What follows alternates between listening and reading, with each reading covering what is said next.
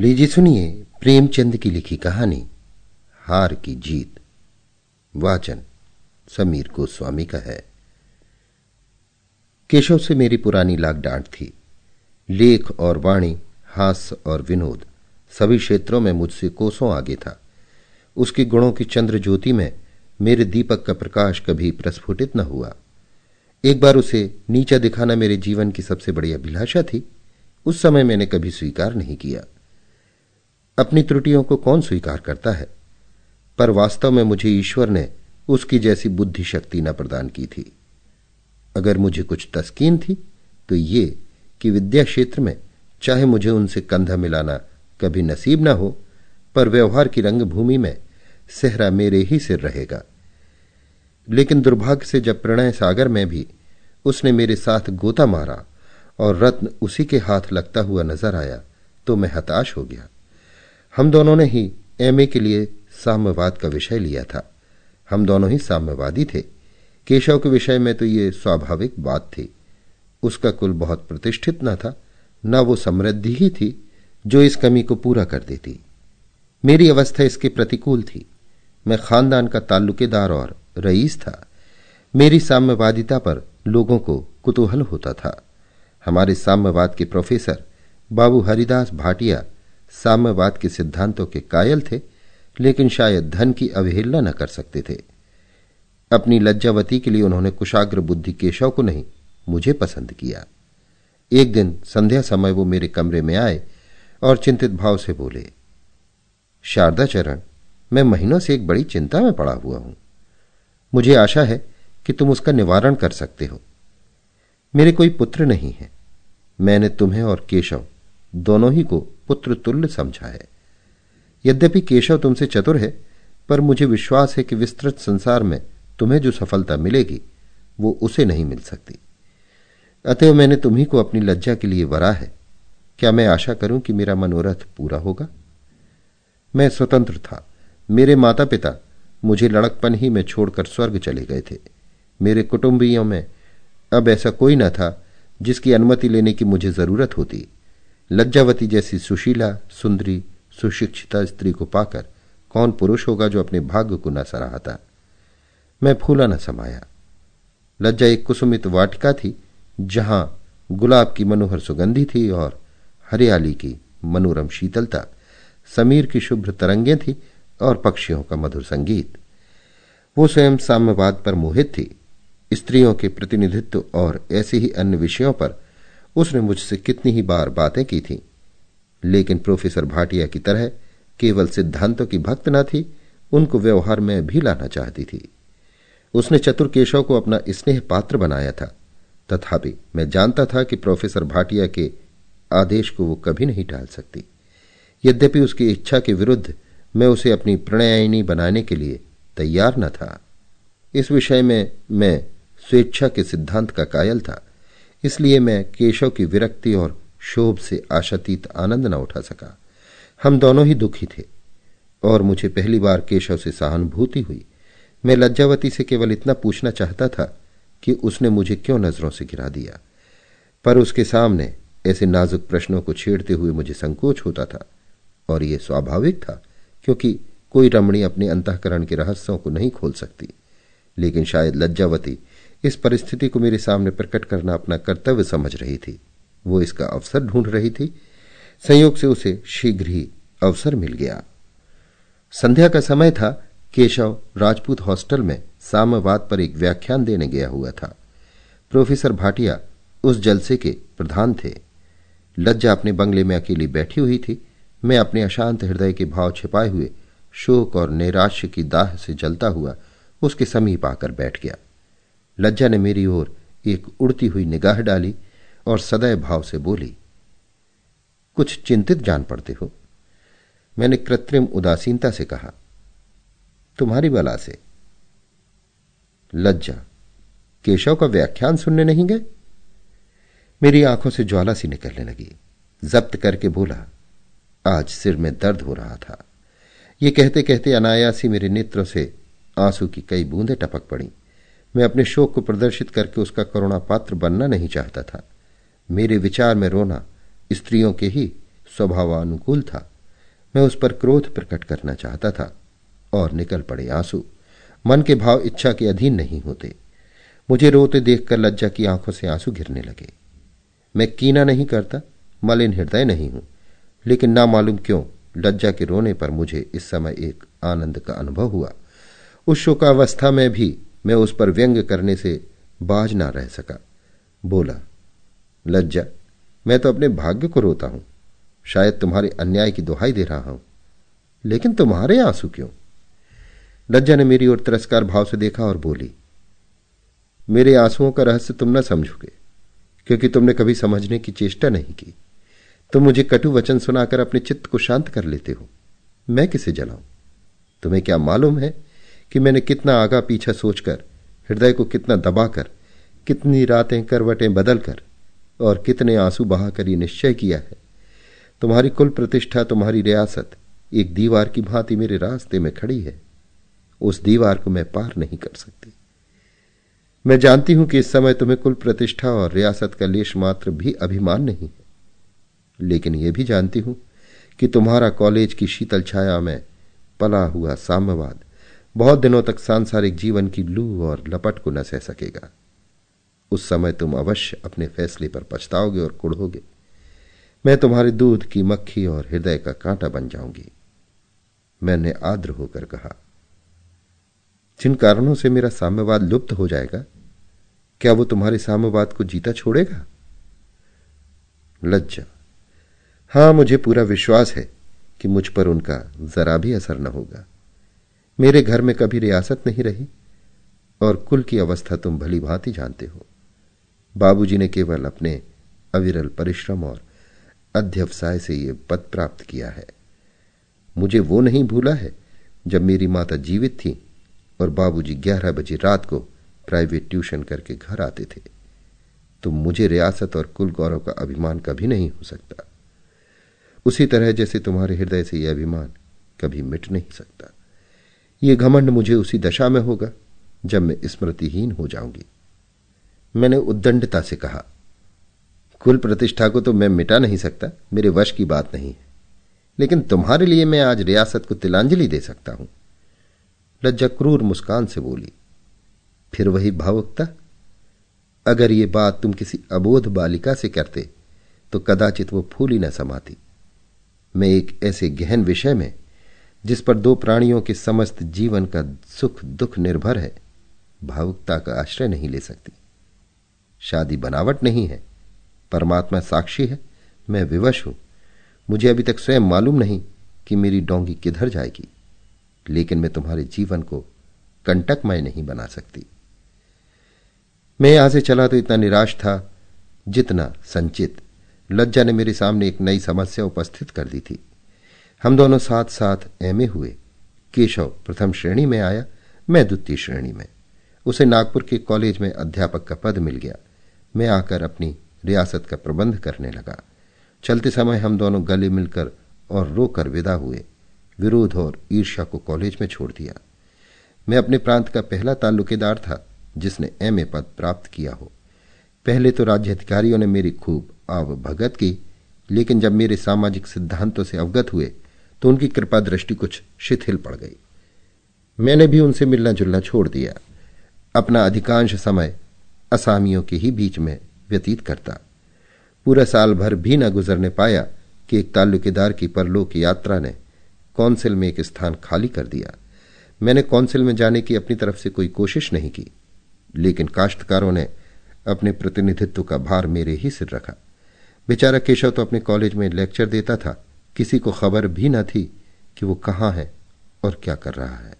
और मैं अपने कुल मर्यादा की बदौलत काउंसिल का मेंबर हो गया। मेरी वक्तृताएँ समाचार पत्रों में छपने लगीं। मेरे प्रश्नों की प्रशंसा होने लगी। काउंसिल में मेरा विशेष सम्मान होने लगा। कई सज्जन ऐसे निकल आए जो जनतावाद के भक्त थे। पहले वो परिस्थितियों से कुछ दबे हुए थे, अब वो खुल पड़े। हम लोगों ने लोकवादियों का अपना एक पृथक दल बना लिया और कृषकों के अधिकारों को जोरों के साथ व्यक्त करना शुरू किया। अधिकांश भूपतियों ने मेरी अवहेलना की, कई सज्जनों ने धमकियाँ भी दी, लेकिन मैंने अपने निश्चित पथ को न छोड़ा। सेवा के इस अवसर को क्यों कर हाथ से जाने देता? दूसरा वर्ष समाप्त होते होते जाति के प्रधान नेताओं में मेरी गणना होने लगी। मुझे बहुत परिश्रम करना, बहुत पढ़ना, बहुत लिखना और बहुत बोलना पड़ता, पर जरा भी न घबराता। इस परिश्रमशीलता के लिए केशव का ऋणी था। उसी ने मुझे इतना अभ्यस्त बना दिया था। मेरे पास केशव और प्रोफेसर भाटिया के पत्र बराबर आते रहते थे। कभी कभी लज्जावती भी मिलती थी। उसके पत्रों में श्रद्धा और प्रेम की मात्रा दिनों दिन बढ़ती जाती थी। वो मेरी राष्ट्र सेवा का बड़े उदार, बड़े उत्साहमय शब्दों में बखान करती। मेरे विषय में उसे पहले जो शंकाएँ थी, वो मिटती जाती थी। मेरी तपस्या की देवी को आकर्षित करने लगी थी।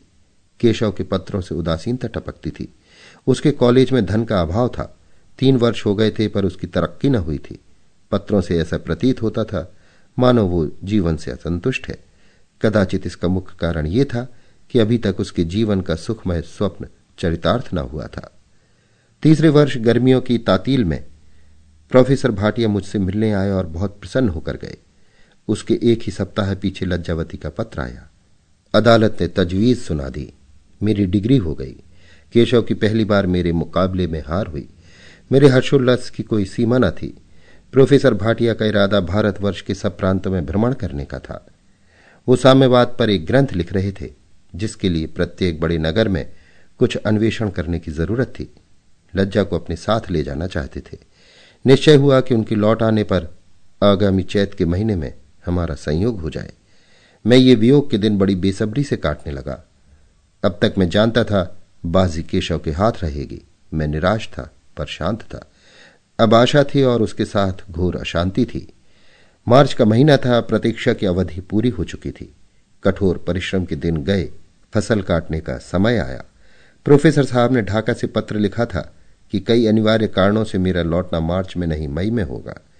इसी बीच में कश्मीर के दीवान लाला सोमनाथ कपूर नैनीताल आए। बजट पेश था। उन पर व्यवस्थापक सभा में वाद विवाद हो रहा था। गवर्नर की ओर से दीवान साहब को पार्टी दी गई। सभा के प्रतिनिधियों को भी निमंत्रण मिला। कौंसिल की ओर से मुझे अभिवादन करने का सौभाग्य प्राप्त हुआ। मेरी बकवास को दीवान साहब ने बहुत पसंद किया। चलते समय मुझसे कई मिनट तक बातें की और मुझे अपने डेरे पर आने का आदेश दिया। उनके साथ उनकी पुत्री सुशीला भी थी। वो पीछे सिर झुकाए खड़ी रही। जान पड़ता था भूमि को पढ़ रही है। पर मैं अपनी आँखों को काबू में न रख सका। वो उतनी ही देर में एक बार नहीं, कई बार उठी, और जैसे बच्चा किसी अजनबी की चुमकार से उसकी ओर लपकता है, पर फिर डरकर माँ की गोद में चिमट जाता है, वो भी डरकर आधे रास्ते से लौट गई।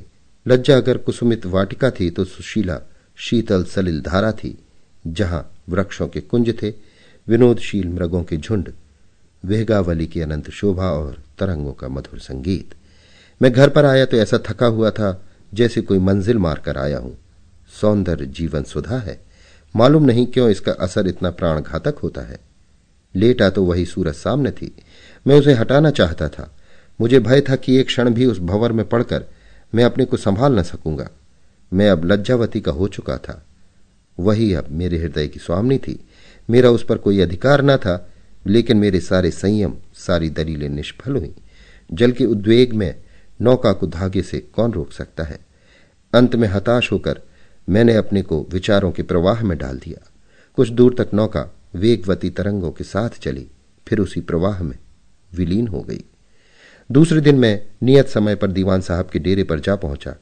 इस भांति कांपता और हिचकता जैसे कोई बालक दामनी की चमक से चौंक चौंक कर आँख बंद कर लेता है कि कहीं वो चमक न जाए, कहीं मैं उसकी चमक न देख लूँ। भोला भाला किसान भी अदालत के सामने इतना सशंक न होता होगा। यथार्थ ये था कि मेरी आत्मा परास्त हो चुकी थी। उसमें अब प्रतिकार की शक्ति न रही थी। दीवान साहब ने मुझसे हाथ मिलाया और कोई घंटे भर तक आर्थिक और सामाजिक प्रश्नों पर वार्तालाप करते रहे। मुझे उनकी बहुज्ञता पर आश्चर्य होता था। ऐसा वाक्चतुर पुरुष मैंने कभी न देखा था। साठ वर्ष की वयस थी, पर हास्य और विनोद के मानो भंडार थे। ना जाने कितने श्लोक, कितने कवित्व, कितने शेर उन्हें याद थे। बात बात पर कोई न कोई सुयुक्ति निकाल लाते थे। खेद है, उस प्रकृति के लोग अब गायब होते जाते हैं। वो शिक्षा प्रणाली न जाने कैसी थी जो ऐसे ऐसे रत्न उत्पन्न करती थी। अब तो सजीवता कहीं दिखाई ही नहीं देती। प्रत्येक प्राणी चिंता की मूर्ति है, उसके होठों पर कभी हँसी आती ही नहीं। खैर, दीवान साहब ने पहले चाय मंगवाई, फिर फल और मेवे मंगवाए। मैं रह रहकर इधर उधर उत्सुक नेत्रों से देखता था। मेरे कान उसके स्वर का रसपान करने के लिए मुँह खोले हुए थे। आँखें द्वार की ओर लगी हुई थी। भय भी था और लगाव भी। झिझक भी थी और खिंचाव भी। बच्चा झूले से डरता है, पर उस पर बैठना भी चाहता है। लेकिन रात के नौ बज गए, मेरे लौटने का समय आ गया। मन में लज्जित हो रहा था कि दीवान साहब दिल में क्या कह रहे होंगे। सोचते होंगे, इसे कोई काम नहीं है, जाता क्यों नहीं? बैठे बैठे दो ढाई घंटे तो हो गए। सारी बातें समाप्त हो गईं। उनके लतीफे भी खत्म हो गए। वो नीरवता उपस्थित हो गई जो कहती है कि अब चलिए फिर मुलाकात होगी। यार ज़िंदा व सोहबत बाकी। मैंने कई बार उठने का इरादा किया लेकिन इंतज़ार में आशिक की जान भी नहीं निकलती। मौत को भी इंतज़ार का सामना करना पड़ता है। यहाँ तक कि साढ़े नौ बज गए और अब मुझे विदा होने के सिवाय कोई मार्ग ना रहा, जैसे दिल बैठ गया, जिसे मैंने भय कहा है। वो वास्तव में भय नहीं था। वो उत्सुकता की चरम सीमा थी। यहाँ से चला तो ऐसा शिथिल और निर्जीव था, मानो प्राण निकल गए हों। अपने को धिक्कारने लगा। अपनी शुद्धता पर लज्जित हुआ। तुम समझते हो कि हम भी कुछ हैं। यहाँ किसी की तुम्हारे मरने जीने की परवाह नहीं। माना उसके लक्षण कुआरियों के से हैं। संसार में कुआरी लड़कियों की कमी नहीं। सौंदर्य भी ऐसी दुर्लभ वस्तु नहीं। अगर प्रत्येक रूपवती और कुआरी युवती को देखकर तुम्हारी वही हालत होती रही तो ईश्वर ही मालिक है। वो भी तो अपने दिल में यही विचार करती होगी, प्रत्येक रूपवान युवक पर उसकी आँखें क्यों उठे?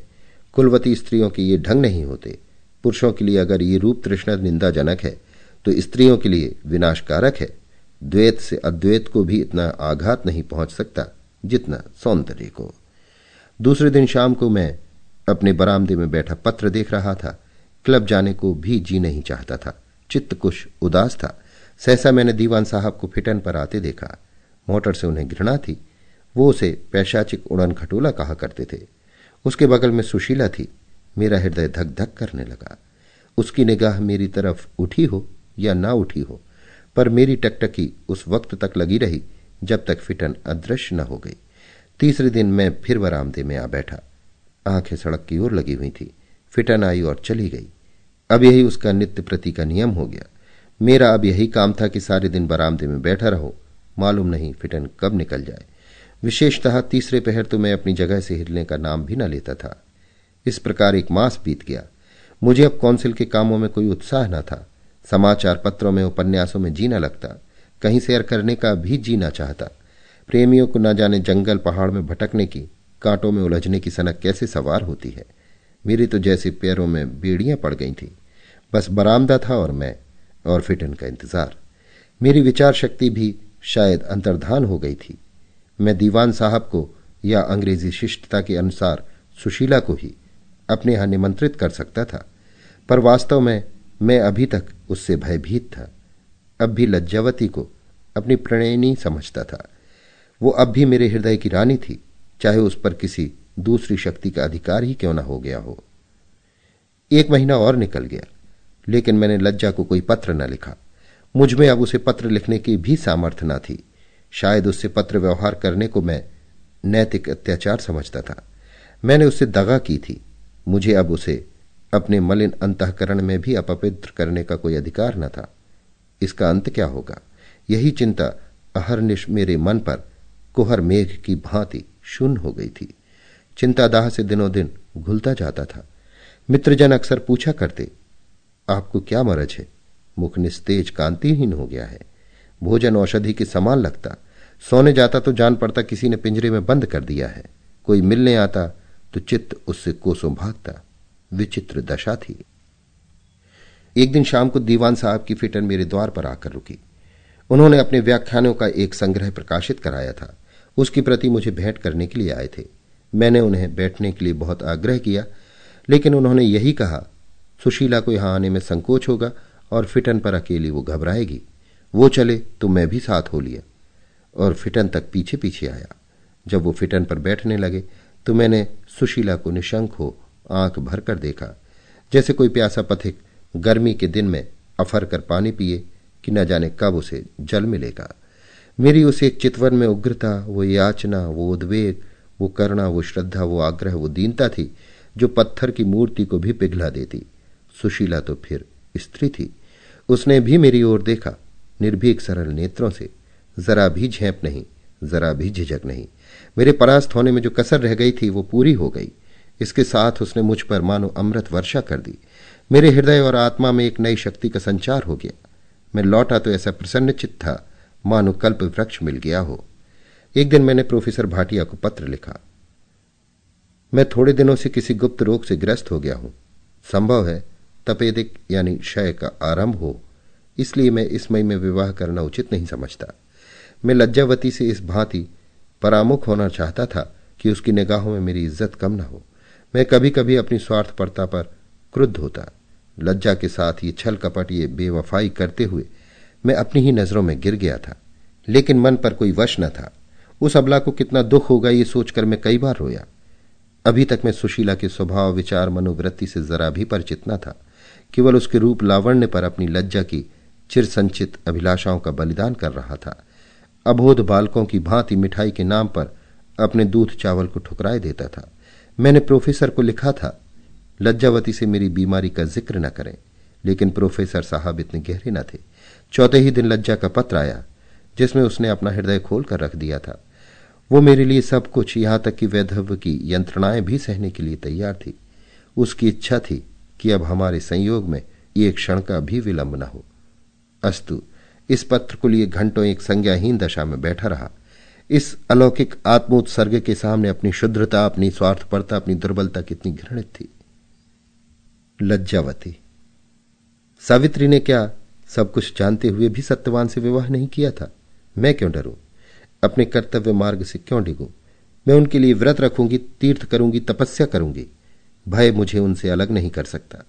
मुझे उनसे कभी इतना प्रेम न था, कभी इतनी अधीरता न थी। ये मेरी परीक्षा का समय है और मैंने निश्चय कर लिया है। पिताजी अभी यात्रा से लौटे हैं, हाथ खाली हैं, कोई तैयारी नहीं कर सके हैं। इसलिए दो चार महीनों के विलंब से उन्हें तैयारी करने का अवसर मिल जाता, पर मैं अब विलंब न करूँगी। हम और वो इसी महीने में एक दूसरे के हो जाएँगे। हमारी आत्माएँ सदा के लिए संयुक्त हो जाएँगी। फिर कोई विपत्ति, दुर्घटना मुझे उनसे जुदा न कर सकेगी। मुझे अब एक दिन की देर भी असह है। मैं रस्म और रिवाज की लौंडी नहीं हूँ, ना वही इसके गुलाम है। बाबूजी रस्मों के भक्त नहीं, फिर क्यों न तुरंत नैनीताल चलूँ? उनकी सेवा शुश्रूषा करूँ? उन्हें ढांढस दूँ? मैं उन्हें सारी चिंताओं से, समस्त विघ्न बाधाओं से मुक्त कर दूँगी। इलाके का सारा प्रबंध अपने हाथों में लूँगी। कौंसिल के कामों में इतना व्यस्त हो जाने के कारण ही उनकी ये दशा हुई है। पत्रों में अधिकतर उन्हीं के प्रश्न, उन्हीं की आलोचनाएँ, उन्हीं की वक्तृताएँ दिखाई देती हैं। मैं उनसे याचना करूँगी कि कुछ दिनों के लिए कौंसिल से इस्तीफा दे दें। वो मेरा गाना कितने चाव से सुनते थे। मैं उन्हें अपने गीत सुना सुनाकर प्रसन्न करूँगी, किससे पढ़कर सुनाऊँगी, उनको समुचित रूप से शांत करूँगी। इस देश में तो रोग की दवा नहीं हो सकती। मैं उनके पैरों पर गिरकर प्रार्थना करूँगी कि कुछ दिन के लिए यूरोप के किसी सेनेटोरियम चलें और विधि पूर्वक इलाज कराएँ। मैं कल ही कॉलेज के पुस्तकालय से इस रोग के संबंध की पुस्तकें लाऊँगी और विचार पूर्वक उनका अध्ययन करूँगी। दो चार दिन में कॉलेज बंद हो जाएगा। मैं आज ही बाबूजी से नैनीताल चलने की चर्चा करूँगी। आह, मैंने कल उन्हें देखा तो पहचान न सकी। कितना सुर्ख चेहरा था, कितना भरा हुआ शरीर। मालूम होता था इंगुर भरी हुई है। कितना सुंदर अंग विन्यास था, कितना शौर्य था। तीन ही वर्षों में ये काया पलट हो गई। मुख पीला पड़ गया, शरीर घुलकर कांटा हो गया। आहार आधा भी नहीं रहा। हरदम चिंता में मग्न रहते हैं। कहीं आते जाते नहीं देखती। इतने नौकर हैं, इतना सुरम्य स्थान है। विनोद के सभी सामान मौजूद हैं, लेकिन इन्हें अपना जीवन अब अंधकारमय जान पड़ता है। इस कलमुही बीमारी का सत्यानाश हो। अगर इसे ऐसी ही भूख थी तो मेरा शिकार क्यों न किया? मैं बड़े प्रेम से इसका स्वागत करती। कोई ऐसा उपाय होता कि ये बीमारी इन्हें छोड़कर मुझे पकड़ लेती। मुझे देखकर कैसे खिल जाते थे और मैं मुस्कुराने लगती थी। एक एक अंग प्रफुल्लित हो जाता था। पर मुझे यहाँ दूसरा दिन है।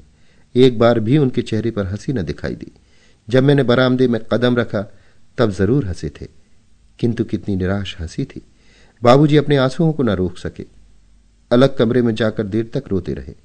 लोग कहते हैं, कौंसिल में लोग केवल सम्मान प्रतिष्ठा के लोभ से जाते हैं। उनका लक्ष्य केवल नाम पैदा करना होता है। बेचारे मेंबरों को यह कितना कठोर आक्षेप है, कितनी घोर कृतज्ञता जाति की सेवा में शरीर को घुलाना पड़ता है। रक्त को जलाना पड़ता है। यही जाति सेवा को उपहार है।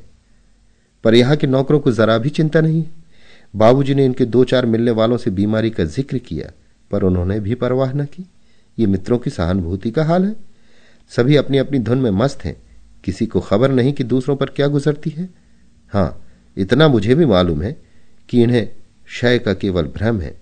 उसके कोई लक्षण नहीं देखती। परमात्मा करे मेरा अनुमान ठीक हो। मुझे तो कोई और ही रोग मालूम होता है। मैंने कई बार टेम्परेचर लिया। उष्णता साधारण थी। उसमें कोई आकस्मिक परिवर्तन भी ना हुआ। अगर यही बीमारी है तो अभी आरंभिक अवस्था है। कोई कारण नहीं कि उचित प्रयत्न से उसकी जड़ न उखड़ जाए। मैं कल ही से इन्हें नित्य सैर कराने ले जाऊँगी। मोटर की ज़रूरत नहीं। फिटन पर बैठने से ज़्यादा लाभ होगा। मुझे ये स्वयं कुछ लापरवाह से जान पड़ते हैं। इस मरज के बीमारों को बड़ी एहतियात करते देखा है। दिन में बीसों बार तो थर्मामीटर देखते हैं। पथ्यापथ्य का बड़ा विचार रखते हैं। वे फल, दूध और पुष्टिकारक पदार्थों का सेवन किया करते हैं। ये नहीं कि जो कुछ रसोई ने अपने मन से बनाकर सामने रख दिया, वही दो चार गिलास खाकर उठाए। मुझे तो विश्वास होता है कि इन्हें कोई दूसरी ही शिकायत है। जरा अवकाश मिले तो इसका पता लगाऊँ। कोई चिंता नहीं है। रियासत पर कर्ज का बोझ तो नहीं है। थोड़ा बहुत कर्ज तो अवश्य ही होगा। ये तो रईसों की शान है। अगर कर्ज ही इसका मूल कारण है तो अवश्य कोई भारी रकम होगी। चित्त विविध चिंताओं से इतना दबा हुआ है कि कुछ लिखने को जी नहीं चाहता। मेरे समस्त जीवन की अभिलाषाएँ मिट्टी में मिल गईं। हा, हतभाग। मैं अपने को कितनी खुश नसीब समझती थी। अब संसार में मुझसे ज़्यादा बदनसीब और कोई ना होगा। वो अमूल्य रत्न जो मुझे चिरकाल की तपस्या और उपासना से न मिला, वो इस मृगनयनी सुंदरी को अनायास मिल जाता है। शारदा ने अभी उसे हाल में ही देखा है। कदाचित अभी तक उससे परस्पर बातचीत करने की नौबत नहीं आई। लेकिन उससे कितने अनुरक्त हो रहे हैं। उसके प्रेम में कैसे उन्मत्त हो गए हैं। पुरुषों को परमात्मा ने हृदय नहीं दिया केवल आँखें दी हैं। वो हृदय की कद्र नहीं करना जानते, केवल रूप रंग पर बिक जाते हैं। अगर मुझे किसी तरह विश्वास हो जाए कि सुशीला उन्हें मुझसे ज़्यादा प्रसन्न रख सकेगी, उनके जीवन को अधिक सार्थक बना देगी तो मुझे उसके लिए जगह खाली करने में जरा भी आपत्ति न होगी। वो इतनी गर्भवती, इतनी निठुर है कि मुझे भय है कहीं शारदा को पछताना न पड़े। लेकिन ये मेरी स्वार्थ कल्पना है। सुशीला गर्भवती सही, निठुर सही, विलासनी सही, शारदा ने अपना प्रेम उस पर अर्पण कर दिया है। वो बुद्धिमान हैं, चतुर हैं, दूरदर्शी हैं, अपना हानि लाभ सोच सकते हैं। उन्होंने सब कुछ सोचकर ही निश्चय किया होगा। जब उन्होंने मन में ये बात ठान ली तो मुझे कोई अधिकार नहीं है कि उनके सुख मार्ग का कांटा बनूं। मुझे सब्र करके अपने मन को समझाकर यहाँ से निराश, हताश, भग्र हृदय विदा हो जाना चाहिए। परमात्मा से यही प्रार्थना है कि उन्हें प्रसन्न रखे। मुझे जरा भी ईर्ष्या, जरा भी दम्भ नहीं है। मैं तो उनकी इच्छाओं की चेरी हूँ। अगर उन्हें मुझको विष दे देने से खुशी होती तो मैं शौक से विष का प्याला पी लेती। प्रेम ही जीवन का प्राण है। हम इसी के लिए जीना चाहते हैं। अगर इसके लिए मरने का भी अवसर मिले तो धन्य भाग। यदि केवल मेरे हट जाने से सब काम संवर सकते हैं तो मुझे कोई इनकार नहीं। हरी इच्छा। लेकिन मानव शरीर पाकर कौन माया मोह से रहित होता है? जिस प्रेमलता को मुद्दतों से पाला था, आंसुओं से सींचा था, उसको पैरों तले रौंदा जाना नहीं देखा जाता। हृदय विदीर्ण हो जाता है। अब कागज़ तैरता जान पड़ता है। आँसू उमड़े चले आते हैं। कैसे मन को खींचू? हाँ जिसे अपना समझती थी, जिसके चरणों पर अपने को भेंट कर चुकी थी, जिसके सहारे जीवन लता पल्लवित हुई थी जिसे हृदय मंदिर में पूजती थी, जिसके ध्यान में मग्न हो जाना जीवन का सबसे प्यारा काम था, उससे अब अनंत काल के लिए वियोग हो रहा है। आह, किससे अब फरियाद करूँ? किसके सामने जाकर रो किससे अपनी दुख कथा कहूँ? मेरा निर्बल हृदय ये वज्राघात नहीं सह सकता। ये चोट मेरी जान लेकर छोड़ेगी। अच्छा ही होगा। प्रेम विहीन हृदय के लिए संसार काल कोठरी है, नैराश और अंधकार से भरी हुई। मैं जानती हूँ आज बाबूजी उनसे विवाह के लिए ज़ोर दें तो वो तैयार हो जाएँगे। बस बेमुरवत के पुतले हैं। केवल मेरा मन रखने के लिए अपनी जान पर खेल जाएँगे। वो उन शीलवान पुरुषों में हैं, जिन्होंने नहीं करना ही नहीं सीखा। अभी तक उन्होंने दीवान साहब से सुशीला के विषय में कोई बातचीत नहीं की। शायद मेरा रुख देख रहे हैं। इसी असमंजस ने उन्हें इस दशा को पहुँचा दिया है। वो मुझे हमेशा प्रसन्न रखने की चेष्टा करेंगे। मेरा दिल कभी न दुखावेंगे। सुशीला की चर्चा भूल कर भी न करेंगे। मैं उनके स्वभाव को जानती हूँ। वो नर रत्न है, लेकिन मैं उनके पैरों की बेड़ी नहीं बनना चाहती। जो कुछ बीते, अपने ही ऊपर बीते। उन्हें क्यों समेटूं? डूबना ही है तो आप क्यों ना डूबू? उन्हें अपने साथ क्यों डुबाऊं? वो भी जानती हूँ कि यदि इस शोक ने घुला घुला कर मेरी जान ले ली तो ये अपने को कभी क्षमा न करेंगे। उनका समस्त जीवन शोभ और गिलानी को भेंट हो जाएगा। उन्हें कभी शांति न मिलेगी। कितनी विकट समस्या है। मुझे मरने की भी स्वाधीनता नहीं। मुझे इनको प्रसन्न रखने के लिए अपने को प्रसन्न रखना होगा। उनसे निष्ठुरता करनी पड़ेगी। त्रिया चरित्र खेलना पड़ेगा। दिखाना पड़ेगा कि इस बीमारी के कारण अब विवाह की बातचीत अनर्गल है। वचन को तोड़ने का अपराध अपने सिर लेना पड़ेगा। इसके सिवाय उद्धार की और कोई व्यवस्था नहीं। परमात्मा मुझे बल दो। कि इस परीक्षा में सफल हो जाऊँ। शारदा चरण। एक ही निगाह ने निश्चय कर दिया, लज्जा ने मुझे जीत लिया। एक ही निगाह से सुशीला ने भी मुझे जीता था। उस निगाह में प्रबल आकर्षण था, एक मनोहर सारल्य, एक आनंद उद्गार, जो किसी भांति छिपाए नहीं छिपता था। एक बालूचित उल्लास, मानो से कोई खिलौना मिल गया हो। लज्जा की चितवन में क्षमा थी और करुणा नैराश तथा वेदना, वो अपने को मेरी इच्छा पर बलिदान कर रही थी। आत्म परिचय में उसे सिद्धि है। उसने अपनी बुद्धिमानी से सारी स्थिति ताड़ ली और तुरंत फैसला कर लिया। वो मेरे सुख में बाधक नहीं बनना चाहती थी। उसके साथ ही ये भी प्रकट करना चाहती थी कि मुझे तुम्हारी परवाह नहीं है। अगर तुम मुझसे जौ भर खिंचोगे तो मैं तुमसे गज भर खिंच जाऊँगी। लेकिन मनोवृत्तियाँ सुगंध के समान है जो छिपाने से नहीं छिपती। उसकी निठुरता में नैराश्यमय वेदना थी। उसकी मुस्कान में आंसुओं की झलक वो मेरी निगाह बचाकर क्यों रसोई में जाती थी, और कोई ना कोई पाक, जिसे वो जानती है कि मुझे रुचिकर है, बना लाती थी। वो मेरे नौकरियों को क्यों आराम से रखने की गुप्त रीति से ताकीद किया करती थी? समाचार पत्रों को क्यों मेरी निगाह से छिपा दिया करती थी? क्यों संध्या समय मुझे सैर करने को मजबूर किया करती थी? उसकी एक एक बात उसके हृदय का पर्दा खोल देती थी। उसे कदाचित मालूम नहीं है कि आत्मपरिचय रमणियों का विशेष गुण नहीं। उस दिन जब प्रोफेसर भाटिया ने बातों ही बातों में मुझ पर व्यंग किए, मुझे वैभव और संपत्ति का दास कहा और मेरे साम्यवाद की हँसी उड़ानी चाहिए तो उसने कितनी चतुरता से बात टाल दी। पीछे से मालूम नहीं उसने उन्हें क्या कहा, पर मैं बरामदे में बैठा सुन रहा था कि बाप और बेटी बगीचे में बैठे हुए किसी विषय पर बहस कर रहे हैं। कौन ऐसा हृदय शून्य प्राणी है जो निष्काम सेवा के वशीभूत न हो जाए? लज्जावती को मैं बहुत दिनों से जानता हूँ, पर मुझे ज्ञात हुआ कि इसी मुलाकात में मैंने उसका यथार्थ रूप देखा। पहले मैं उसकी रूप राशि का, उसके उदार विचारों का, उसकी मृदुवाणी का भक्त था। उसकी उज्जवल, दिव्य आत्मज्योति मेरी आँखों से छिपी हुई थी। मैंने अब की ही जाना कि उसका प्रेम कितना गहरा, कितना पवित्र, कितना अगाध है। इस अवस्था में कोई दूसरी स्त्री ईर्ष्या से बावली हो जाती। मुझसे नहीं तो सुशीला से अवश्य ही जलने लगती। आप कुड़ती उसे व्यंगों से छेदती और मुझे धूर्त, कपटी, पाषाण न जाने क्या क्या कहती। पर लज्जा ने जितने विशुद्ध प्रेम भाव से सुशीला का स्वागत किया, वो मुझे कभी न भूलेगा। मालिन्य संकीर्णता कटता का लेश न था। इस तरह उसे हाथों हाथ लिए फिरती थी, मानो छोटी बहन, उसके यहाँ मेहमान है। सुशीला इस व्यवहार पर मानो मुग्ध हो गई। आह, वो दृश्य भी चिरस्मरणीय है, जब लज्जावती मुझसे विदा होने लगी। प्रोफेसर भाटिया मोटर पर बैठे हुए थे। वो मुझसे कुछ खिन्न हो गए और जल्दी से जल्दी भाग जाना चाहते थे। लज्जा एक उज्जवल साड़ी पहने मेरे सम्मुख आकर खड़ी हो गई। वो एक तपस्विनी थी, जिसने प्रेम पर अपना जीवन अर्पण कर दिया हो। श्वेत पुष्पों की माला थी, जो किसी देव मूर्ति के चरणों पर पड़ी हुई हो। उसने मुस्कुराकर मुझसे कहा कभी कभी पत्र लिखते रहना। इतनी कृपा की मैं अपने को अधिकारिणी समझती हूँ। मैंने जोश से कहा, हाँ, अवश्य। लज्जावती ने फिर कहा, शायद ये हमारी अंतिम भेंट हो। न जाने मैं कहाँ रहूँगी। कहाँ जाऊँगी? फिर कभी आ सकूँगी या नहीं? मुझे बिल्कुल भूल ना जाना। अगर मेरे मुँह से ऐसी कोई बात निकल आई हो, जिससे तुम्हें दुख हुआ हो तो क्षमा करना और अपने स्वास्थ्य का बहुत ध्यान रखना। ये कहते हुए उसने मेरी तरफ़ हाथ बढ़ाए। हाथ काँप रहे थे। कदाचित आँखों में आंसुओं का आवेग हो रहा था। वो जल्दी से कमरे के बाहर निकल जाना चाहती थी। अपने जब्त पर अब उसे भरोसा न था। उसने मेरी ओर दबी आँखों से देखा, मगर इस अर्धचितवन में दबे हुए पानी का वेग और प्रवाह था। ऐसे प्रवाह में मैं स्थिर न रह सका। इस निगाह ने हारी हुई बाजी जीत ली। मैंने उसके दोनों हाथ पकड़ लिए और गदगद स्वर से बोला, नहीं लज्जा। अब हम में और तुम में कभी वियोग न होगा।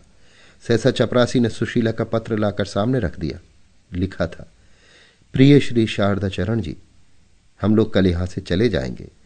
मुझे आज बहुत काम करना है, इसलिए मिल ना सकूँगी। मैंने आज रात को अपना कर्तव्य स्थिर कर लिया। मैं लज्जावती के बने बनाए घर को उजाड़ना नहीं चाहती। मुझे पहले ये बात न मालूम थी, नहीं तो हम में इतनी घनिष्ठता न होती। मेरा आपसे यही अनुरोध है कि लज्जा को हाथ से न जाने दीजिए। वो नारी रत्न है। मैं जानती हूँ कि मेरा रूप रंग उससे कुछ अच्छा है, और कदाचित आप उसी प्रलोभन में पड़ गए। लेकिन मुझमें वो त्याग, वो सेवा भाव वो आत्मोत्सर्ग नहीं है। मैं आपको प्रसन्न रख सकती हूँ। पर आपके जीवन को उन्नत नहीं कर सकती। उसे पवित्र और यशस्वी नहीं बना सकती। लज्जा देवी है। वो आपको देवता बना देगी। मैं अपने को इस युग नहीं समझती। कल मुझसे भेंट करने का विचार न कीजिए। रोने रोलाने से क्या लाभ? क्षमा कीजिएगा। आपकी सुशीला। मैंने ये पत्र लज्जा के हाथ में रख दिया। वो पढ़कर बोली, मैं उससे आज ही मिलने जाऊँगी। मैंने उसका आशय समझकर कहा, क्षमा करो। तुम्हारी उदारता की दूसरी बार परीक्षा नहीं लेना चाहता। यह कहकर मैं प्रोफेसर भाटिया के पास गया। वो मोटर पर मुँह फुलाए बैठे थे। मेरे बदले लज्जावती आई होती तो उस पर ज़रूर ही बरस पड़ते। मैंने उनके पद स्पर्श किए और सिर झुकाकर बोला, आपने मुझे सदैव अपना पुत्र समझा है। अब उस नाते को और भी दृढ़ कीजिए। प्रोफेसर भाटिया ने पहले तो मेरी ओर अविश्वासपूर्ण नेत्रों से देखा, तब मुस्कुराकर बोले यह तो मेरे जीवन की सबसे बड़ी अभिलाषा थी। अभी आप सुन रहे थे प्रेमचंद की लिखी कहानी, हार की जीत, वाचन, समीर गोस्वामी का था।